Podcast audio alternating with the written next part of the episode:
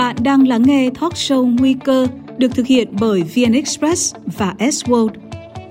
Talk show Nguy cơ mùa 2 khoác một tấm áo mới với những bài toán của tương lai, nơi các doanh nhân, doanh nghiệp chia sẻ những ý tưởng tìm cơ trong nguy. Không chỉ giới hạn trong phạm vi một doanh nghiệp, bài toán tương lai cần được hoạch định bằng nỗ lực quốc gia, kết nối để bứt phá. Hello, everyone, and welcome back to the show. Um, we go risk and opportunities. We have two very special guests today on the show from AmCham Vietnam, Mrs. Mary Tarnowka, Executive Director of AmCham Vietnam, and Mr. Jonathan Moreno, General Director of Diversitech Vietnam.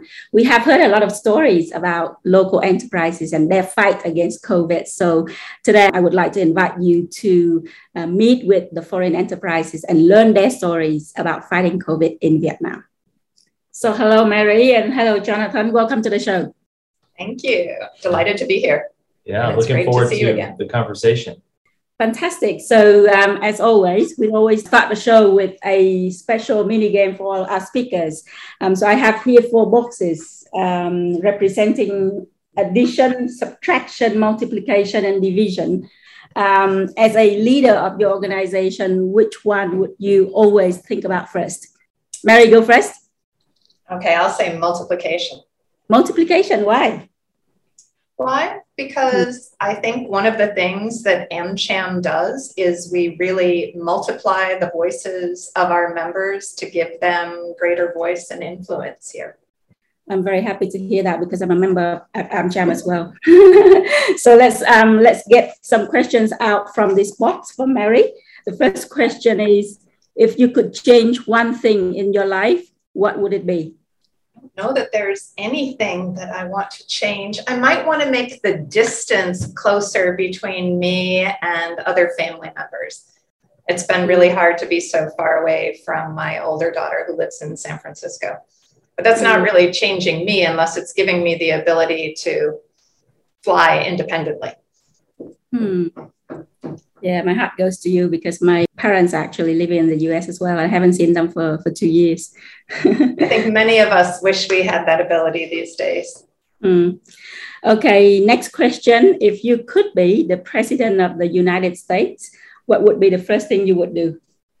From a very parochial AmCham perspective, I would have us join CPTPP I think that would be a really welcome decision for the US. I think it would bring the US back as a leader in Asia, not just from the strategic sense, from the economic sense. And I think we have so many close ties with Asia that I think many of us in AmCham, as well as elsewhere, really wish the US were back in the game. I think it would really benefit US workers, US farmers, US consumers, and it would certainly benefit many countries here in the region, like Vietnam, to strengthen our ties. Mm.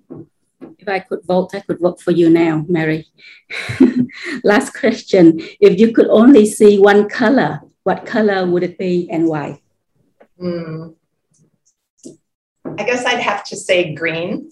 I'm looking out right now on the beautiful garden we have here at the New World Hotel. And I think this is something else that I think is so beautiful here in Vietnam. It is such a green, lush country. And I think living here in Ho Chi Minh City, we have the opportunity to have green around us year round. And I mm. think you know, we had world leaders meeting about the importance of climate change and the environment at COP26 the last couple of weeks, which I think is a reminder to all of us of the importance of the environment. So mm. green. Green, it is. Green is the new black. Thank you for that. Now I'm going to move on to Jonathan. Again, uh, same question for Jonathan of these boxes. Which one would you choose? Are you making me nervous with this game? I mean, so I, I was going to choose the, the multiply, but I'm going to choose addition uh, just to change it up a little bit. And the, the reason for addition would be, uh, you know, most sustainable, strong companies, they don't just go from zero to huge overnight. They grow step by step. And mm-hmm. it's it's conscientious addition, conscientious addition, uh, careful planning, And, um, and so I'm going to go with the plus sign. Consensus addition. I love that. First question for you, Jonathan. If you could relive any moment in your life, which moment would you choose and why? Wow. See, these are the questions that, that are, are nerve wracking. Um, I can think back when I was probably in middle school and high school, and there were a few moments that I did some very awkward, stupid things, and and I still do that as an adult. But uh, if I could rewind and maybe put my my junior high self back in those circumstances and and uh, maybe be a little bit more appropriate, I probably would do that. okay, we all want to go there to do that. Actually, I think. Second question for you: If you could stop time for 24 hours, what three things would you do with your time? Well, right now I'm essentially working in about like two or three roles, so I I need to stop time for 24 hours to accomplish everything on my to-do list right now. So that that would be a great, great gift. Um, but I would say probably, I mean, for me, uh, stopping time to help my family, my kids, uh, be the father that I need to be to them, that's probably a top priority for me. Mm, thank you for that. Um, third question If you could be invisible, where would you want to be? This is a tricky question. it is tricky. Um, that is tricky. You know, I I think there are occasionally uh, uh, people who, uh, whether it be you know politics or whether it be with in business, um, and you uh, they they don't see eye to eye with you always. And I would like to be invisible to better understand how they think and and to have a better understanding of uh, why they why they think the way they do so that I maybe can have a, a better appreciation for it. So uh, that that would probably be my visible uh, location. Right. Okay. You might think twice about that if you have that particular um, uh, chance again, and and and go somewhere else. Bạn có thể tìm và theo dõi nguy cơ trên VN Express, YouTube, Facebook và Apple Podcast để không bỏ lỡ những nội dung hữu ích. We're back to the main topic today, and obviously, we have all gone through a lot of difficulties um, during the past few months and past two years of the pandemic. Um, so I would like to um, zoom into American enterprises in Vietnam and would like to start with Mary and ask a question of what has been the biggest challenge faced by American FDI enterprises during the fourth wave of COVID in Vietnam? During the initial waves, I think you know, Vietnam performed extraordinarily. And it was the country where I think unique in the world, our companies were able to maintain operations 24 7. That was not the case for the tourism and hospitality sector, of course, because borders, international borders had closed and it was much harder for investors to come and to get the senior leaders for companies. But I think the fourth wave hit us everyone, both the foreign investors and companies here in Vietnam, Vietnamese companies, much, much harder. So the domestic tourism that had just been starting to revive got squashed. Um, but it also really affected the manufacturing companies. Um, many of them found themselves unable to maintain operations or if they were able to maintain operations under the kind of the bubble models, it became very expensive, complicated, both from a logistical perspective and also from a morale perspective. So I think they were effective interim measures um, to help deal with you know the challenges of maintaining operations during such a serious outbreak, particularly here in Ho Chi Minh City and nearby. But it, they really were not sustainable. And so I think those were the main factors, as well as all the restrictions that were placed on transportation, both of goods and people, both from an interprovincial perspective, but then as we found even here in Ho Chi Minh City, just within the city, And so when those restrictions were put in place, it was just kind of further damage to supply chains. And so it took longer to rebuild. Mm. Um, so Jonathan, Ma- Mary mentioned uh, manufacturing and obviously also the bubble model. And I know that you are heading a manufacturing company here in, um, in Vietnam. So specifically, what are your challenges, um, especially with the regulations issue during the fourth wave of COVID? If we had had this conversation back in March and mm. you'd said, how did the bubble go for you? And I said, I, I wouldn't imagine that we would ever in business be, have to do what we had to do in order to survive uh, the last number of months. And uh, it was incredibly difficult. It still is, uh, even though we're past the bubble. But I mean, basically, we're spending more than double the amount of money for producing 50% of the output. And, and we were actually a lucky company to have that level of output in that situation. Many other companies were, were not producing at all. Um, just the managing of uh, employees' morale when they're having to stay on a site, you know, 24 hours a day, uh, or we, we've hosted some of their families in a hotel just to enable them to connect with their families and have the two site, one road location. It was incredibly difficult. But I think what we're dealing with today as we have come out of that is still very difficult because number one um, we had so much medical device business so much product that needed to be made because mm-hmm. the rest of the world was waiting on this product for healthcare needs and trying to catch up and do everything we possibly can to try to get this product out of Vietnam right now to meet the healthcare needs of other places around the world uh, is an incredible challenge. Mm have you uh, come up with any solutions at all during this difficult time? Is everything back to normal for you now?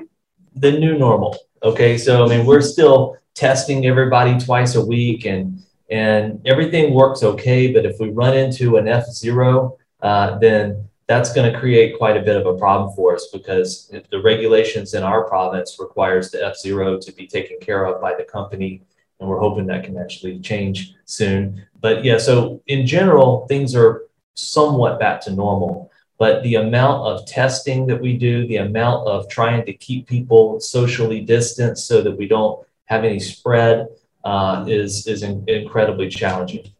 Mary, are there a lot of other AmCham members in manufacturing um, at the moment facing the same problems? And beside the challenges, have you also seen opportunities um, during the pandemic for some of your members? So I think, as Jonathan notes, I think we see the worst is behind us, both for Vietnam and for our companies. So We've seen both at the national level with the different resolutions and as provinces have also tried to enact guidelines and directives to adjust to this living with the new normal, I think we're seeing an easing of this situation. As Jonathan notes, there's still, you know, some areas where perhaps different provinces aren't totally in sync, um, and it's maybe not totally aligned with this new normal. But we see the local governments really being willing to listen to the concerns of business and to adjust as the situation changes, as there are more people who are vaccinated, as the healthcare system also has more capacity. So I think we have seen tremendous progress, and many of our companies are back to almost their full capacity. Now, as Jonathan notes, they have huge demand. So they may have to be working more overtime than in a typical year to be able to meet those orders that they were unable to meet during lockdown. In terms of you know opportunities during this time frame, I think many of our companies again the demand continued from the export market. So to the degree that they were able to continue operations, they certainly did. We saw many of our healthcare companies you know, it was both challenge and opportunity. I think they really pitched in to work with local governments here on that immediate COVID response. We had many of our doctors, healthcare providers working side by side, local doctors on the testing, on those initial vaccination rounds. And of course, um, many of our AmCham member companies were very involved in the vaccines that are now here available in Vietnam that are you know, major major solutions and helping enable this new normal. So I think there were certainly opportunities there. One of our other member companies, Pharmacity, has I think almost 600 retail pharmacies throughout the country, and they were on the front lines providing. You know, first it was masks and hand sanitizer, and then rapid test kits that are available to the population. So I think you know there's always opportunities that are there. But I think this has been a tremendous challenging situation, both for Vietnam and our member companies. But I think we're really committed to working in partnership with the government on the reopening and recovery. Mm. Jonathan, now that you're back to operation, not normal, normal, the new normal, but um, uh, obviously everyone's back to, to the office and to the factories. Are you facing other challenges, such as labor shortage, for example, because there, there were mass uh, migration of uh, workers uh, from Ho Chi Minh City back to their hometown? Do you face those challenges as well? Well, there, there are definitely challenges. You know, that, that mass migration that you just mentioned is an interesting topic because um, if you were to ask 10 different companies, you might get kind of 10 different responses as to what the impact was on their particular company. Um, mm. In our company, we did not lose very many people. And surprisingly, um, we are actually adding people beyond what was where we were pre the lockdown. And and so I mean that raises a question like how did how did that happen uh, in the midst of you know 1.5 or 2 million people or whoever went back to their hometowns and so forth. And I think, and this is the case of many AmCham companies, by the way, where the companies who did the best they could to take care of the employees during the lockdown, most of us saw most of those employees come back. And that's not to be negative on, on any other company who maybe wasn't able to keep providing uh, salaries or whatever because it was such a difficult time. But I'm just really grateful that as a company right now, and as it relates to labor, that we're actually moving ahead to a higher level. And I think part of the reason we're able to do that is because our team got through it okay. You know, there's other issues that are challenges like, I mean, there's a worldwide supply chain problem right now. Some of that's related to COVID, some of that's related to other things. Uh, you know, shipping costs are, are four or five times what they were a year ago. That's a huge challenge. Um, but you know, um, we're just grateful to be back in a new normal right now. Hmm. Do you have problems with your customers um, because of delay in production and, and supply? Well, I was telling Mary earlier today, uh, I have to wear two hats. Like I oversee our manufacturing in Vietnam, but I also oversee our international sales. Mm-hmm. And my international customers are like burning up my WhatsApp, you know, because they need something yesterday and and they have no understanding of how how hard we're working to try to provide it for us. So the the customer factor for me keeps me up literally uh, late and almost all night. And so, what you're gonna do in the in the next uh, few months to to work that out? Well, we're doing the best we can, and that's and it's it, it will work itself out. Sometimes people just need to be patient. Patience is the key word. Bạn có thể tìm và theo dõi nguy cơ trên VN Express, YouTube, Facebook và Apple Podcast để không bỏ lỡ những nội dung hữu ích. So I want to go back to Mary and um, ask um, a little bit about AmCham's um, role in um, helping American enterprises in Vietnam. Uh, and I know that AmCham is a, is a very important business chamber in Vietnam. So you probably have worked and uh, met with the government of Vietnam for support. Um, have, have you done so during the pandemic? And have you got positive responses from the government in terms of support? So I think during the pandemic, mm. um, AmCham, um, myself, our team, our volunteer leaders, I think we were working harder than ever in some cases, again, 24 7, really trying to help our member companies. We knew we had general managers of factories that were sleeping on the factory floor with their teams, keeping their businesses running. And so we were really trying to do all we could to fulfill our mission. So, AmCham's mission is to promote trade and investment between the US and Vietnam and to serve as the voice of American business here.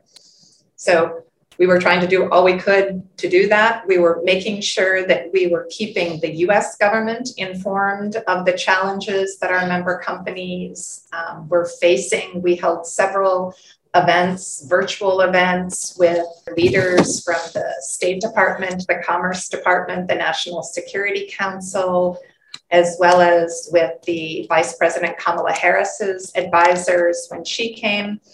We had high level meetings with the Vietnamese government as well, uh, including a meeting with the Prime Minister and many of our member companies in early September.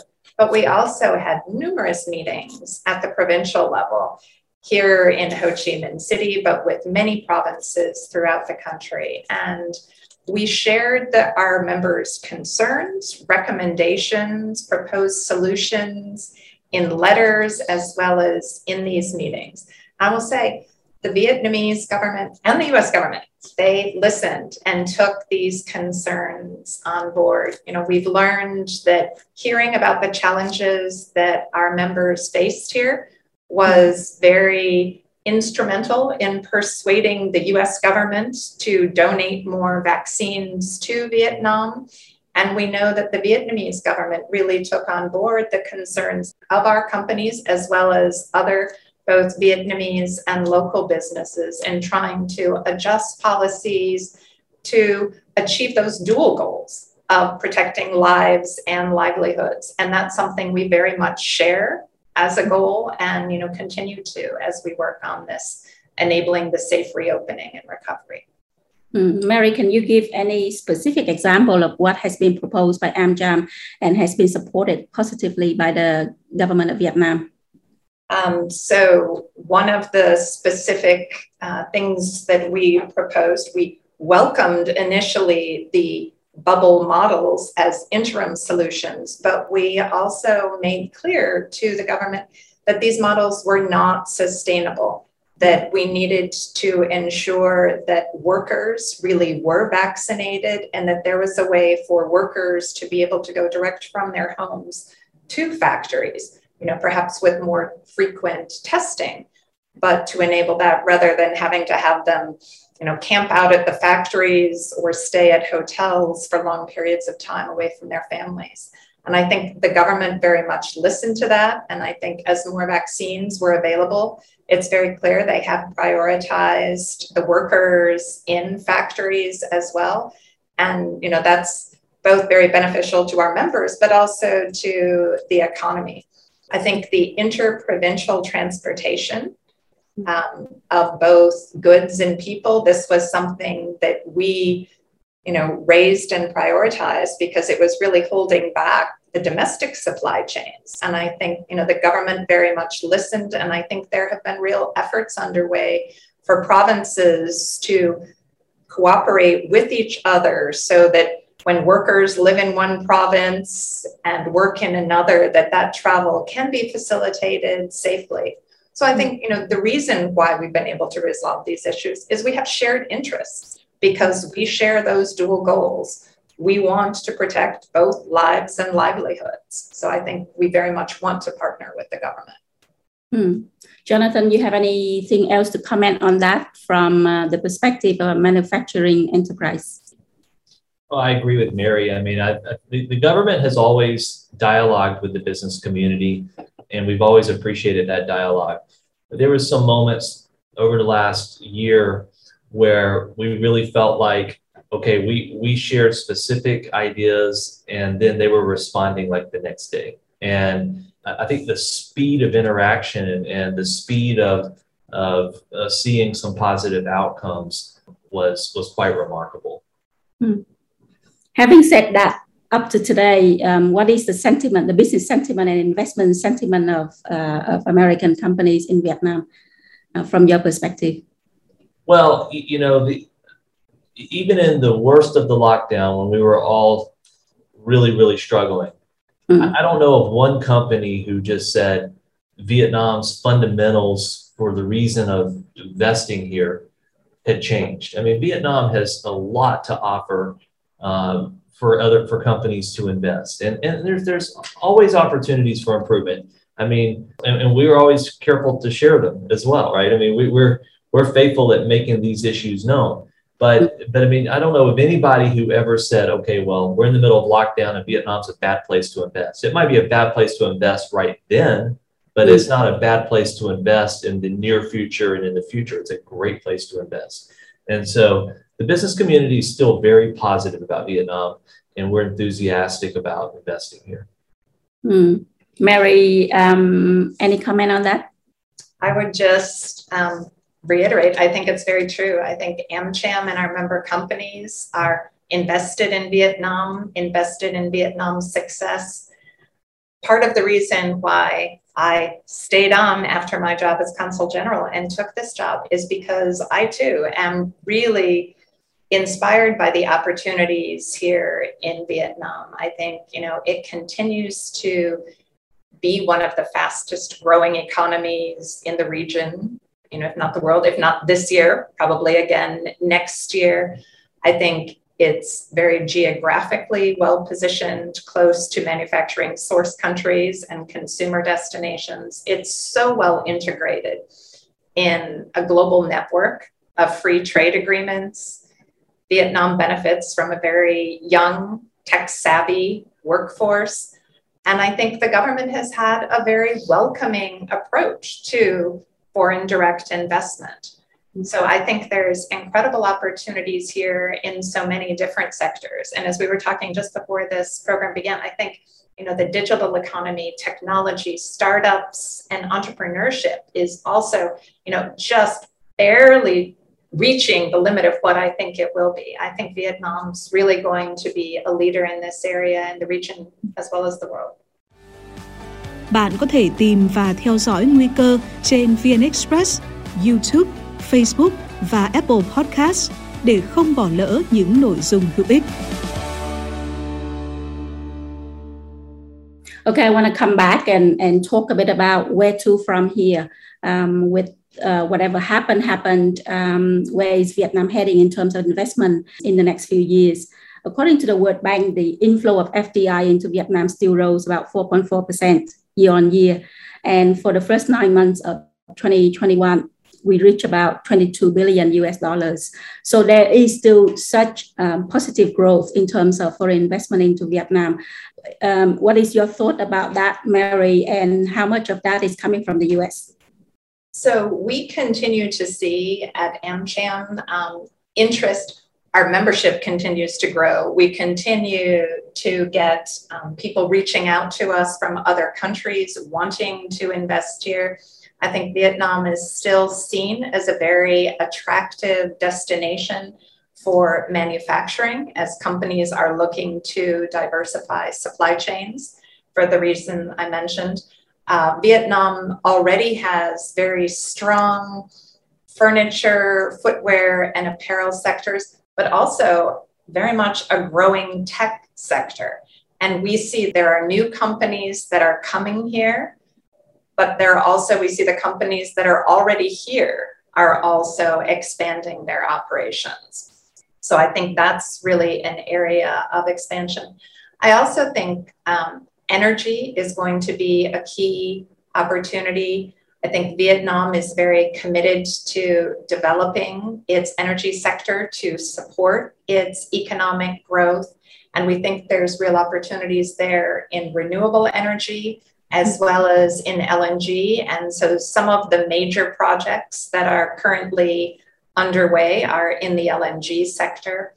Companies such as AES and Vina Capital GS Energy, Delta Energy all have plans underway there. But there's many companies involved in the renewable sector, in solar and in wind. And I think that will really help Vietnam develop on a more sustainable path so I think we see real opportunities and the consumer um, sector. Our chairman, for example, the the fund that he works for, uh, Mekong Capital, they invest in consumer markets here, and Vietnam's middle class is growing and willing to pay more. And I think that kind of across the board, there's there's real opportunities there. with the US government, we focus on a few key sectors where we think there's real opportunities for partnership. And I think the healthcare sector is one of those. AmCham itself has leading members across the healthcare sector. So, healthcare is one, I think, on infrastructure. As travel opens up again, I think the aviation infrastructure offers opportunities as well as ports. Energy sector, I already noted.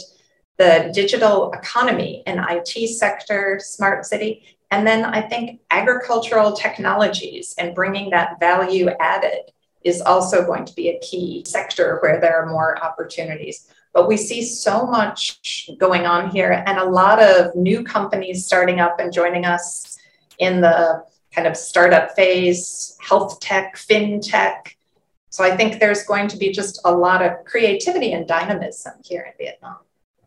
Hmm. And, and between January and September of this year, have you seen any large FDI project from the US into Vietnam?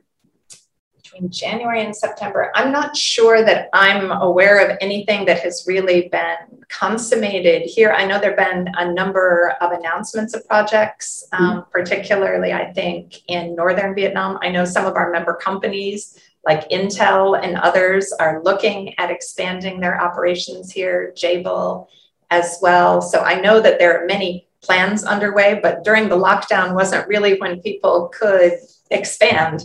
Um, and I think another factor that's going to need to happen is a little bit more liberalization on the travel, having commercial flights. If the entry approvals can be eliminated, so it can just be a business visa that will make it easier for the foreign managers, for potential investors to come and travel here. And we also hope travel can be liberalized for Vietnamese citizens as well, because many of our member companies have very capable uh, members of their teams that are Vietnamese who can't travel to meet clients or attend conferences um, or do training right now because they get stuck overseas. So we hope that will liberalize as well, because that will definitely help the investment climate.